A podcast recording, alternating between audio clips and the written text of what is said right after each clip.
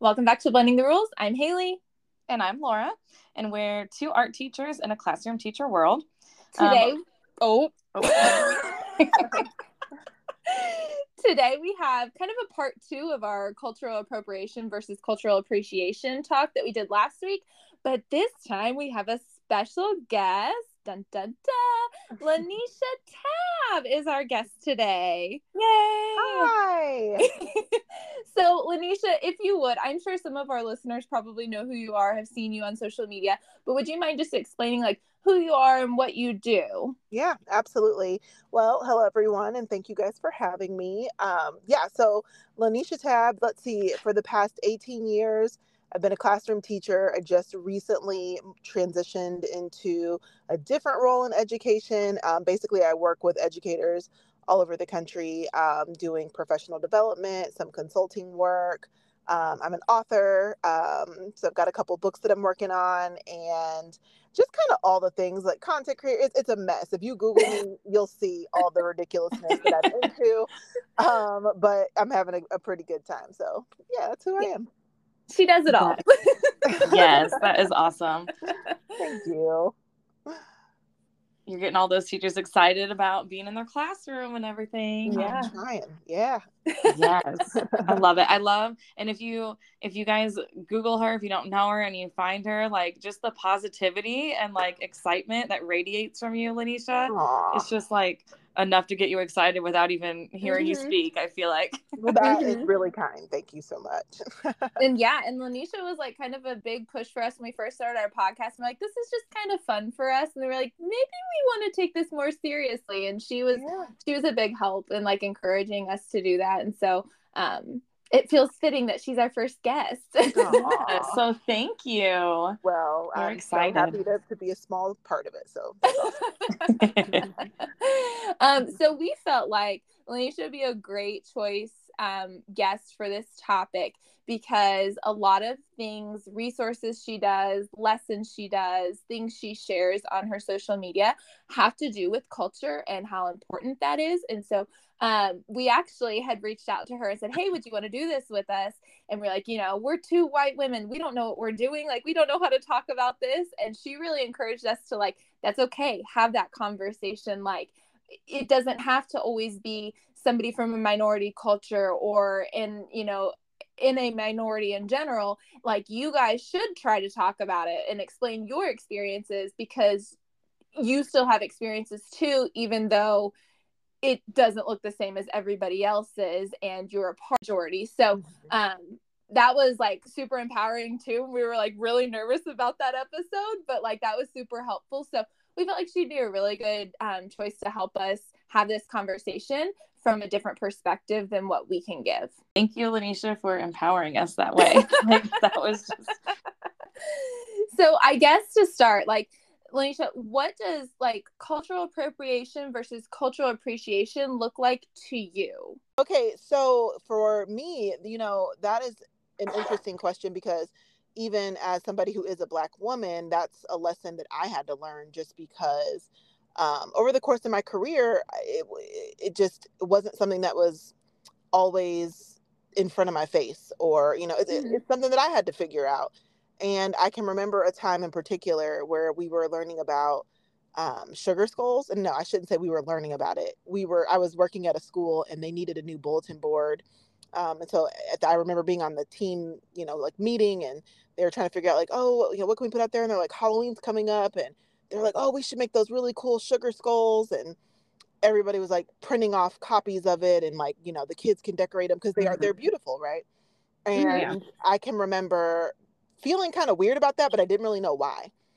And essentially, we got to the point where we realized we're feeling weird about it because we're just taking something from another culture and just having an experience with it without really understanding the historical significance, the cultural significance. And that is ve- very much appropriation, right? And so Mhm. Right. once we started to sort of figure that out, it was like, okay, if we're going to engage in another culture or learn something um, that is not ours, we need to do the proper research. We need to reach out to maybe people that um, this is a part of their culture. We need to read some books. We need to see if there's a YouTube video we can watch. And when we did that, it was such a beautiful and meaningful experience for the kids. I remember it went from, oh, we just need a, a cute bulletin board to kids in the classroom after they had learned about it. We had family, you know, come and talk about it. And I remember one kid saying, like, um, oh, Mrs. Tabb, my uh, uncle passed away and he really liked the Denver Broncos. So should I make my sugar sugar skull, you know, decorate it with with um, orange and blue?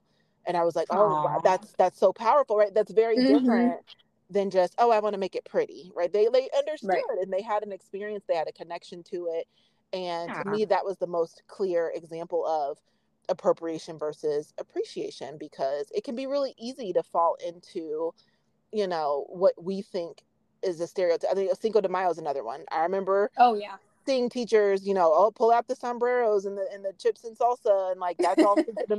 never mind the whole Battle of Puebla and all the historical things that happen. It's like never mind that. It's time to have a fiesta. it's like yeah, wait a minute, you know. And so, and then really just listening to the voices in various communities. You know, what do they have to say about it, or how do they have to? You know, how are they feeling about it? And that will really let you in um, to a lot of those insights. It's a TikTok video, it's an Instagram, they're everywhere. People are always sharing their experiences. It's not hard to really figure out, you know, how to approach these things if you are looking for that sort of thing. Yeah, I love that example you gave of that little boy, like mm-hmm. having that meaningful connection after learning about it. Like that mm-hmm. is really powerful, like yeah, you said. For sure. Um, what are some things like you mentioned? You know, can we find some books to read about this and YouTube videos to share with our students? Like, what types of things do you think teachers can do, um, and maybe even specifically art teachers, to help mm-hmm. appreciate these cultures? Mm-hmm instead of like accidentally falling into the trap of appropriating and like right. making sure we're doing them justice too right like mm-hmm. not just like oh yeah we appreciate this culture but like making sure we're doing it right right so i think that's really at the heart of culturally responsive teaching and i think people hear that term and immediately scoff or roll their eyes because they think like, oh, that means I have to make all of my lesson plans into like a rap and put on hip hop. it's like, no, that not... wouldn't have even crossed my mind personally. Oh, I'm, I'm, glad to hear it. I literally sat in a PD one time with a guy, and they brought up so uh, culturally responsive teaching, and that was his response. I'm not going to rap the periodic table of elements, and like that was his connection. oh yeah, oh yeah. So it's very much uh, like when I encounter a lot of educators, they automatically kind of go there, like, oh, I have to do what the young kids are doing these days. And it's like, yeah, eh. it's more about looking at the kids that are in front of you during that time. So when I started getting into the culture work that I do, which is probably about five or six years ago at this point, it became a yearly task of trying to figure out who are my students culturally. So I have a, various ways I do that. You know, send home culture activities. If they want to share, they can. So I'm learning about where these kids come from, um, you know, their their celebrations, their holiday, all that sort of stuff, food, dress, etc. So it's about looking at the kids that are in front of you and then finding ways to make sure that they see themselves represented in the books that you are pulling and even the artists that, and I feel like art would be such a beautiful and seamless way to bring culture in because art is such a huge part of culture. And so I can remember having um, children in my classroom one year that were from Kenya. So I'm finding books that, you know, represent Kenyan culture. I found a beautiful book called For You Are a Kenyan Child, and we're looking at the illustrations in that book. And I, anytime a, uh, a culture month comes up, right? Mm-hmm. I think we always kind of focus on like scientists and inventors for, you know, or famous people like musicians and, and, and athletes. Why not swing by and try to see like what kind of art you can pull out mm-hmm. and study that you know and i feel like art would be such a, a seamless you know way to bring out culture um, and so i like culture months personally i think it's the easiest way for mm-hmm. educators mm-hmm. to really get some yeah. of that work in you know because i think most people know Black History Month is in February because we, you know, if you're going to get any little dose of a culture month, it's probably going to be Black History Month. Right. Now, Mm-hmm. whether or not it goes beyond, you know, Ruby, Rosa, and Martin, I, I don't know. I can't tell you. um, I hope it does, but nine times out of 10, the kids, those are the, the, the main three that kids are going to learn about. hmm But after that, most people aren't even aware that there's so many other cultures that have a specific month, you know, tied to their Right. like heritage. So I think that's a great place to start for educators, um, gen ed and art teachers alike. That's just a really easy way to bring some of that content in.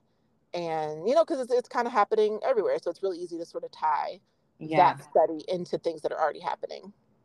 And I think that was something we um we had a lot of culture in the curriculum that we have built in our district and um but then like we were like okay are we do we have any gaps and we were like yeah we do we didn't have latin x and like a good chunk of our students are latin x Mhm. cultures.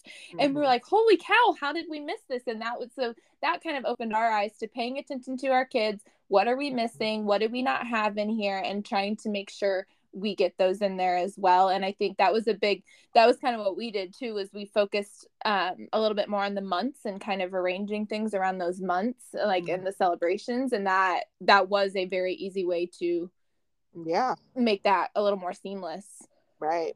And that's not to say we're only going to focus on those, you know, cultures Right. during those months. But to me, it's just like a, it's like if you celebrate a holiday, right? And it's like, you know, or maybe you know, like I'm a Christian, right? So if I'm like, okay, I should technically be celebrating, you know, like the birth of Christ all the time, but that doesn't stop me from really focusing in on it right in December, you know. So like Yeah. that's an example of like n- I'm I, I'm I can recognize it year round, but I'm gonna make sure that I do, you know, during this particular time. So that's kind of how I look at it. Yeah. Um, 'cause I know some people can get kind of like, man, like I don't really love culture months because then people think that's the only time that you can learn about it, and it's like, no, no you don't have to look at it like that. yeah yeah. You know, that can be like a safety net almost. Yeah, and it's kind of like there's a reason why we have those culture months is to like Yeah. appreciate and to celebrate and Mm-hmm. and I think we touched on our last episode of like that's an like you said it's an easy way to like start off to like Mhm. incorporate those things and like we're trying to help out different art teachers and you might be listening to this and it's like your first or second year and you've been told you have to create your own curriculum and maybe you're completely overwhelmed like Mm-hmm. you don't have to do everything all at once. So maybe just start off like oh what are the different culture months? Where can i sprinkle in a little bit of these different cultures? And then the next year you can do a little bit more and then the next year you can do a little bit more and so i think it's a nice way to kind of get your foot in the door of incorporating different cultures and then and then growing from there as you go Mhm.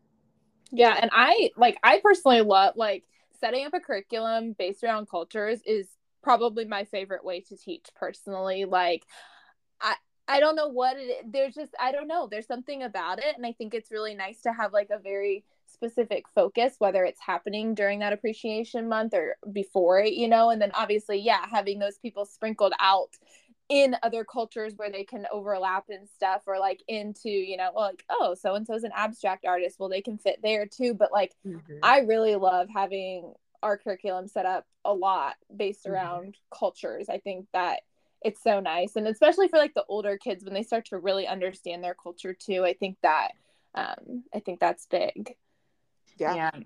i like that they get to see themselves in the artists too Yeah. Um, LaNesha, you mentioned like reading a book about the Kenyan um, Mhm. culture with your students, and that Mhm. just made me think about like what is your what are your thoughts and your take on if an art teacher wants to talk about a certain culture or and that have certain artists and things maybe like introducing a video or showing the images and or doing a book and then creating a project do you think art teachers still need to steer away from it looking too much like that specific art style and come up completely on their own?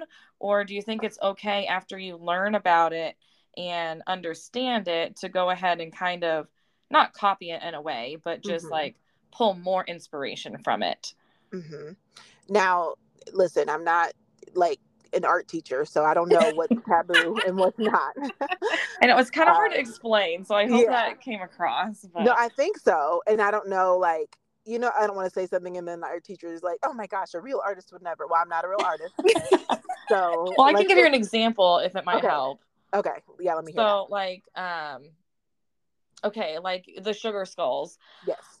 That you mentioned. So, say I, as an art teacher, want to talk about that culture, and so we like watch a video about, you know, the Day of the Dead and we read a book maybe and then i show images and i mm-hmm. have handouts with different types of um, designs that are typically shown in sugar skulls so that my students can reference them mm-hmm. do you think it would be okay and i mean i know that's not your your background per se mm-hmm. but or maybe symbols and things um, or like the same type of lines and shapes that you might find in like a kente cloth or something like do you think where is that line i suppose in your opinion mm-hmm. of where students need to be coming up with a hundred percent their own ideas mm-hmm. and be able to pull inspiration from a culture that they don't belong to got it um i think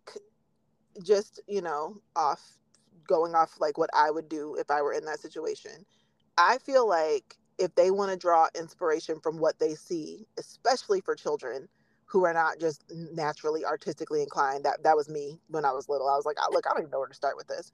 Um, I would be, I'd be perfectly fine with them pulling inspiration, and then maybe asking them to like after they've pulled the inspiration, you know, aka copied, then maybe say like, could you maybe try another one that's a little more your own design? You know, like I think mm-hmm. I would mm-hmm. try yes. to go like that. Or I would try to figure out the bigger like work of the artist. So if mm-hmm. it was a kente cloth, but really if i'm looking at the kente cloth i notice it's a pattern it's a pattern that uses this this and this you know properties or whatever I might ask them to just kind of like come up with their own pattern or you know what I mean? So mm, it's still yeah. doing the bigger work of the artist, but not necessarily copying it exactly down. But I mean, you know, if they copied it, like at the end of the day, I would ask myself, what do I want them to get from this? I would want them to have an authentic, you know, as authentic as possible um, interaction or experience with that kind of art. So if that meant that, you know, they had to copy because that's all they could do, then hey, you know, like we at least had the exposure, mm-hmm. we had the opportunity to, you know, kind of get in there and just have that experience with it. So I, I personally would be okay with it. Yeah. Okay. That's encouraging. Um, okay. because I feel like a lot of, I feel like there's a lot of shame in the art teacher community of like mm. doing it and doing it the wrong way and then you're like right. well i i was just trying to give these kids an experience and like right. like because if we're not going to teach them about these cultures then who is like they might not be mm-hmm. getting any exposure anywhere except for in my art room mm-hmm. so i mm-hmm. want them to be exposed but right then you're going to shame me for like having kids make something where they just learn something so yeah. i don't know it's that weird slippery well, slope it is definitely a slippery slope and you know i feel like that's with anything even like in the gen ed classroom like trying to um, expose or teach or you know you you have to be so careful you could find mm-hmm. a book that you think is great and then come to find out it's not a book that's technically um, an own voices book so maybe the author is writing about an experience that is not their own and then you figure oh my gosh have i done harm to the kids in front of me because i gave them a book where i thought it was great but it's not really right. the authentic experience of the people that book was supposed to be representing so and okay. so one thing i have learned is really shame has no place in this work. It really doesn't because yeah. nobody's ever going to get it right. Nobody is perfect. Nobody is a part of everybody's culture. So you can only really speak to, you know, the culture that you, you come from. So yeah. nine times out of 10, you're going to get something wrong. I think it's about remaining humble and saying like okay i might have messed this up i'll learn what i can from it and i'll try to do better in the right. future that's all you can do that's all you can do right and yeah um okay sorry i'm gonna go back to the kente cloth really quickly because i have a question about something what i used to do and i i don't necessarily do it this way anymore i used to do mm-hmm. weaving i would do patterns kind of like that you know we would look at the different designs they made okay i want you to come up with your own designs your own patterns but a big thing with kente cloth is that each of the colors represents something. So uh, if yeah. I go in and ask my students, hey, I want you to come up with a meaning behind each of the mm-hmm. colors you picked, is mm-hmm. that okay and making them own that experience or is that kind of taking away from what the colors are intended to mean mm-hmm. yeah and i don't think there's a definitive answer on yeah. that one honestly um because i could definitely see both sides of that but anytime i'm stuck with a question like that or just kind of you know in this weird conundrum i actually take that to the students and i mm. would literally pose that and say guys okay we're, we're learning about this art you know this is it's a cultural experience. So there's a, a couple things to consider here. On the one hand and you you break it down. And then on the other hand show them what you know both sides of it and then kind of give it to them and say what do you guys think? And then they might even arrive at the fact that like oh you know what? You really taught us that those colors were really important to that culture. I'm not real sure we should you know or they could say no i think it'd be really great you know like and just kind of right. because that that's what the work is about even as adults you we're constantly in this gray space where we want to be respectful and, and expose children um, to the world so that they can appreciate different you know things that are different from them and yeah. and value things as, you know, as in a way that is i don't know not you know because i feel like growing up you learn like these are the classics these are the things that count as art these are the things that are real literature and real music and it's like if it doesn't fit in that box then it doesn't count as real so these right. kind yeah. of experiences sort of break that down and it's like no all of this gets to count as beautiful art beautiful music beautiful literature and so i think every experience just sort of adds to that so you know if you kind of get bogged down in like the logistics of that it could just make the work seem too difficult and too like okay we just can't do this because we can't get it right yeah versus grappling with it and you know just sort of like doing the best you can you know like that's yeah. I know, that's sort of how i look at it yeah, yeah, and I think that helps them own that too. And like, I think truthfully, like, I kind of thought maybe that question was kind of like odd, like, and didn't fit. But like the way you answered that, I think that would really help a lot of art teachers that are like, oh, I want to do this culture stuff, but I don't know if I should. I'm going to make somebody mm-hmm. mad. Like, I just feel like you're kind mm-hmm. of help boosting that confidence of like, no, you can do this. If you mess up, who cares? Own it, move on. Like, in right.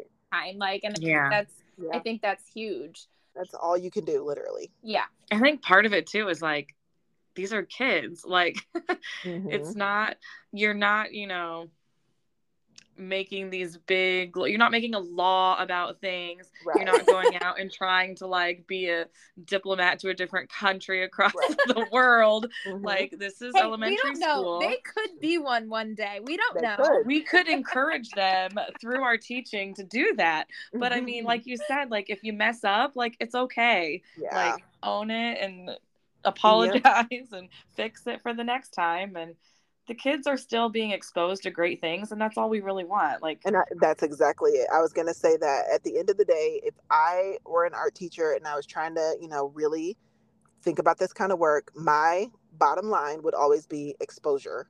And kind of yes. like i said and then also i think i would want to say it doesn't have to be weird right? What what my wish would be is when if i brought in something from a culture I don't need to make it the biggest deal in the world that it's from a particular cult because what that right. can do is other the experience. So it's like, okay, guys, we're doing normal art, but oh, look at this person we're gonna study from China. Like, oh my god, and like making the biggest deal yeah. about it versus here is another artist that we're going to study with the exact same level of interest and curiosity and you know just like we do all the other things it's just a different kind of art and it normalizes it and it makes it seem like I was saying before, like this is this all gets to count as you know beautiful classic art that is worthy. Well, I love that idea that you just mentioned of like not making it the other thing. Like I hadn't really thought about that before, but you're so right. It can go completely to the extreme. Like you don't want to overcompensate right. and mm-hmm. then have it have a negative effect in mm-hmm. in the way mm-hmm. too like i love the idea of normalizing it mm-hmm. um so you might have already answered this in your last thing um to kind of wrap this up what would you say is one big takeaway that you would like our listeners to leave with after hearing this conversation about appreciating a culture if there's like one thing you want them to get out of this yeah um i think that that would be like the idea of being bold and being brave, excuse me, being bold, being brave. And even if it's something that's outside of your comfort zone, just remember as uncomfortable as it is maybe for you to step into you know a different experience or a different um, culture it's just as uncomfortable for people that never feel that representation mm-hmm. It's just as uncomfortable to get you know a letter in your child's backpack that's like we're going to be studying Vygotsky for the millionth time, or not Vygotsky. Hold on, that's a educational guy. What's his name? The one who made Starry Nights. Um, Van Gogh. Van Gogh. There he is. We're going to be studying Van Gogh for the 50th time, and it's like, okay, here we go. So it's just as uncomfortable, you know, for for people that are underrepresented, and so you know, it's really it means a lot when we have educators that really do care about making sure that students get exposure. It's like the concept of windows and mirrors when it comes to books. I feel like that also applies when it comes to art, right? And all and the thing of it is kids need both. They need windows and they need mirrors. They need an opportunity to see themselves represented, but they also need opportunities to see other experiences. And I think that would be the message that I would really hope, you know, art teachers would take away is just making sure that kids are able to have both experiences. That is such a good reminder. Oh, I loved that. I'm like, oh, what a nice quote she just made for us. um, so, LaNesha, can you tell our listeners like where they can find you? Yeah, definitely. Um, easiest place would probably be my website, which is just my first and last name, uh, laneshatabb.com. I am also on Instagram, um, LaNesha underscore tabb and I hang out there the most, if I'm being honest. um, and yeah, Perfect. Well, we will definitely have all that information linked to you in our recap that we'll put on our own website. Awesome. And um, thank you so much for having yeah. this conversation with us. Yeah, thank you guys for having me. We really I appreciate feel... it. yes, and I feel so like encouraged and excited now about all this Aww. work. I'm so glad to hear that. If you don't already follow us on social media, you can find us at, at Blending the Rules Podcast on Instagram, TikTok at Blending the Rules Podcast One, our blog, blendingtherules.com. Um, we will link LaNesha's information in all of these posts as well so that you can find her um, because she's an amazing resource when it comes to culture. Um, even though she doesn't necessarily do art related stuff, she has so much information on culture. It's very, very helpful. Oh, and if you haven't had the opportunity yet, check out our Blending the Rules crew, where you can join our monthly meetup yep. crew. That was planning September right now um, and figuring out what's going to be a part of the September meeting. And we would love to have you join us and get to hang out with some other cool art teachers like yourself. Yeah. and as always, keep blending.